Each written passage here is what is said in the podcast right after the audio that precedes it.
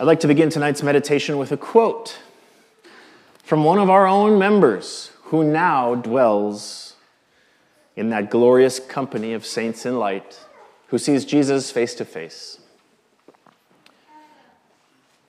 By the grace of God, St. Peter's congregation is celebrating its 100th birthday. The rooster on top of the present church steeple is a symbol of Peter's denial.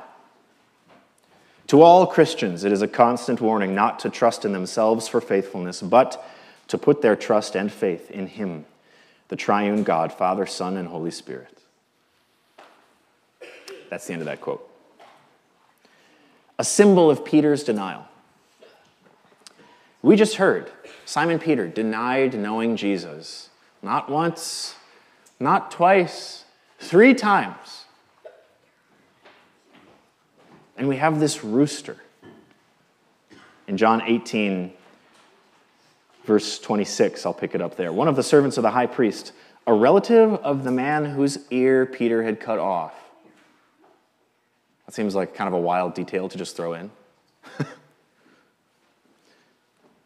He said, "Didn't I see you in the garden with him? I think I would know the face of the guy who, almost took somebody's head off just about an hour ago." And Peter says, "It wasn't me." We have the rooster, the symbol of Peter's denial. But this thing about the ear being cut off, when Jesus was arrested in the Garden of Gethsemane, just prior to this gospel reading that we've selected for tonight, Peter was so resolved to not let any harm befall his Lord that he unsheathed his sword. Might be kind of weird to think of, right? The disciples, followers of Jesus. A pastor wouldn't wear a sword around. Pastor probably wouldn't, come up into the pulpit with a Glock. Peter had a sword strapped on.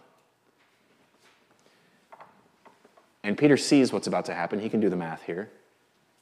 And he probably didn't aim for the ear. You know what I'm saying? He aimed for the head. Peter was willing to straight up commit murder in order to defend Jesus, but he misses and just lops off an ear. Fast forward now to the high priest's courtyard, and Peter's faithfulness to Jesus had waned significantly. He denied Jesus 3 times, the rooster crowed, just like Jesus said it would. And you might be thinking, Peter, what a doofus. He speaks before thinking. He's hard-headed. Jesus, he gets it right, and then he gets it so wrong. Again and again in the Gospels. What a chump. But you know what?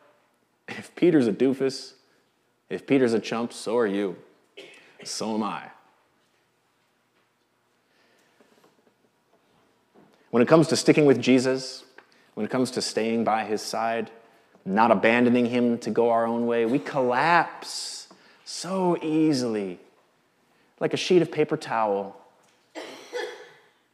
connecting with a puddle of water.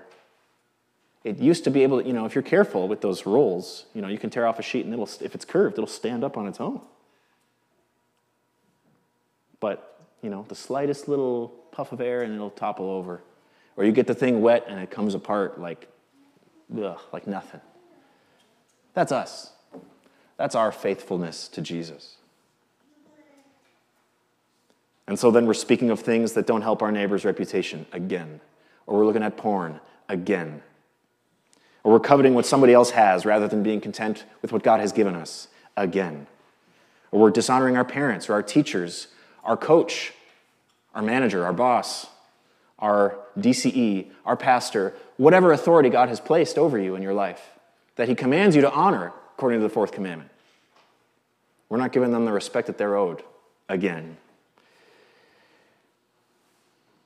Or we're skipping church again. Or we're bearing the name of God in vain again. Or we're kicking God off the throne of our hearts so that we can be our own God because we prefer our own direction to his. Again, if Peter's a real doofus, if he is a laughable weakling, then what are we? He at least had to face down the threat of being found out. Yeah, he is one of his disciples. Hey, we got another one. And being tried, just like Jesus was tried, and being crucified right there next to Jesus. Peter was in danger, for sure. So you can't really blame him for saying, I don't know him. You got the wrong guy. How often do we deny Christ just because we're bored? Or just because we don't take Jesus or this church stuff very seriously? Or because we'd rather be somewhere else doing something that mattered? I happen to think this matters, and I know you think that this matters, but right, we all feel like, man, sometimes things come up. Sometimes it feels like, what else am I going to hear at church that I haven't heard already?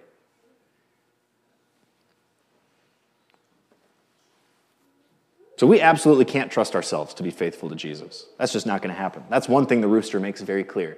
But that's not everything that the rooster says. That's not everything that symbol speaks to us. What was Jesus doing while Peter was busy denying him? Right? 2 interrogations. That's the theme of the night. Peter was being interrogated. Hey, you're one of his disciples, right? Peter was denying. No, I don't know him. Come on. Get serious. Jesus was being interrogated too. Jesus was on his way to the cross, not letting the fact that his friends just totally ran away from him, abandoned him, deter him from this. You think Jesus' feelings were hurt? You think he felt crushed before he was ever hit? These people, these brothers he had spent 3 years with, they all left him alone in the darkest moment of his life. But he stayed the course because that's what he came to do. What did Jesus say to Peter after he tried to behead someone who was going to take Jesus into custody, who was going to bring Jesus down the road to the cross? Jesus said to Peter, "Put your sword back into its sheath. Shall I not drink from the cup of suffering the Father has given me?" Like, Peter, you've been with me 3 years. Like, what do you think is going to happen here? This is the plan. I have to do this. Jesus was going to the cross. What about earlier that evening at supper when Peter said, "I'm willing to die for you, Jesus. I'm not going to abandon you. Are you kidding me?" Jesus answered, this is John 13, quite a bit earlier in John.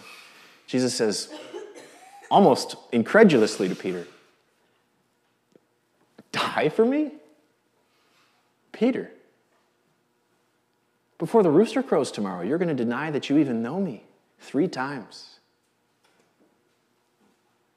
Talking about dying for me. You're not going to die for me, Peter." The rooster speaks to our faithlessness and our weakness. Yes, but it wasn't just some accidental thing that happened, some little obscure detail that John the Evangelist recorded. By the way, as you read this gospel account, Peter went and followed, and so did another disciple. That's John talking about himself. He's written himself into the story as another disciple who was known to the high priest, who could get Peter in to the courtyard to see what was going on from a distance. This thing about the rooster, Jesus knew about it ahead of time. He told Peter, "You're not as faithful to me as you would like to think that you are. And in fact, you're going to demonstrate this by publicly abandoning me just a few hours from now. And when you do, Peter, I will not abandon you. I will not change my mind about this thing that I came to do for you. I will not get angry with you and forsake you. I'm going to still do what I came to do for you." The rooster speaks to our faithlessness, but it also speaks to Jesus' faithfulness. You are unable to stick close with Jesus, even some of you, after being a Christian for decades, if his grace did not hold you near him today. You know and I know that you would reject him still. We are so prone to go our own way. The one who knit you together in your mother's womb, the one who left heaven to come and to purchase you with his blood shed on the cross, the one who even today is present here for you, to console you, to comfort you, to draw near to the brokenhearted, to bind up the wounds that you carry. He will never leave you or forsake you, ever, ever. The paragraph that we began with tonight from, as best as I can tell, Marvin Sievert, ends like this.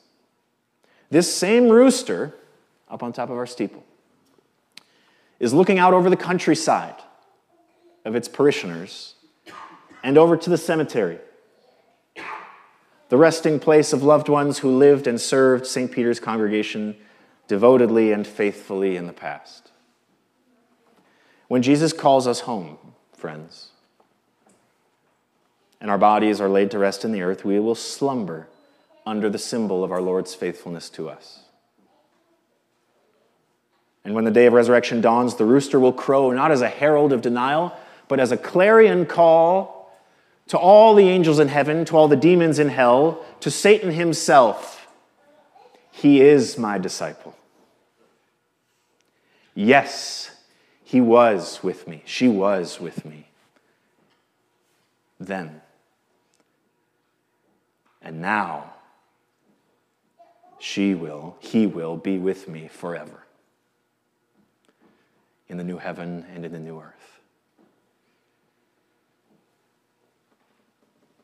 In the name of the Father, and of the Son, and of the Holy Spirit. Amen.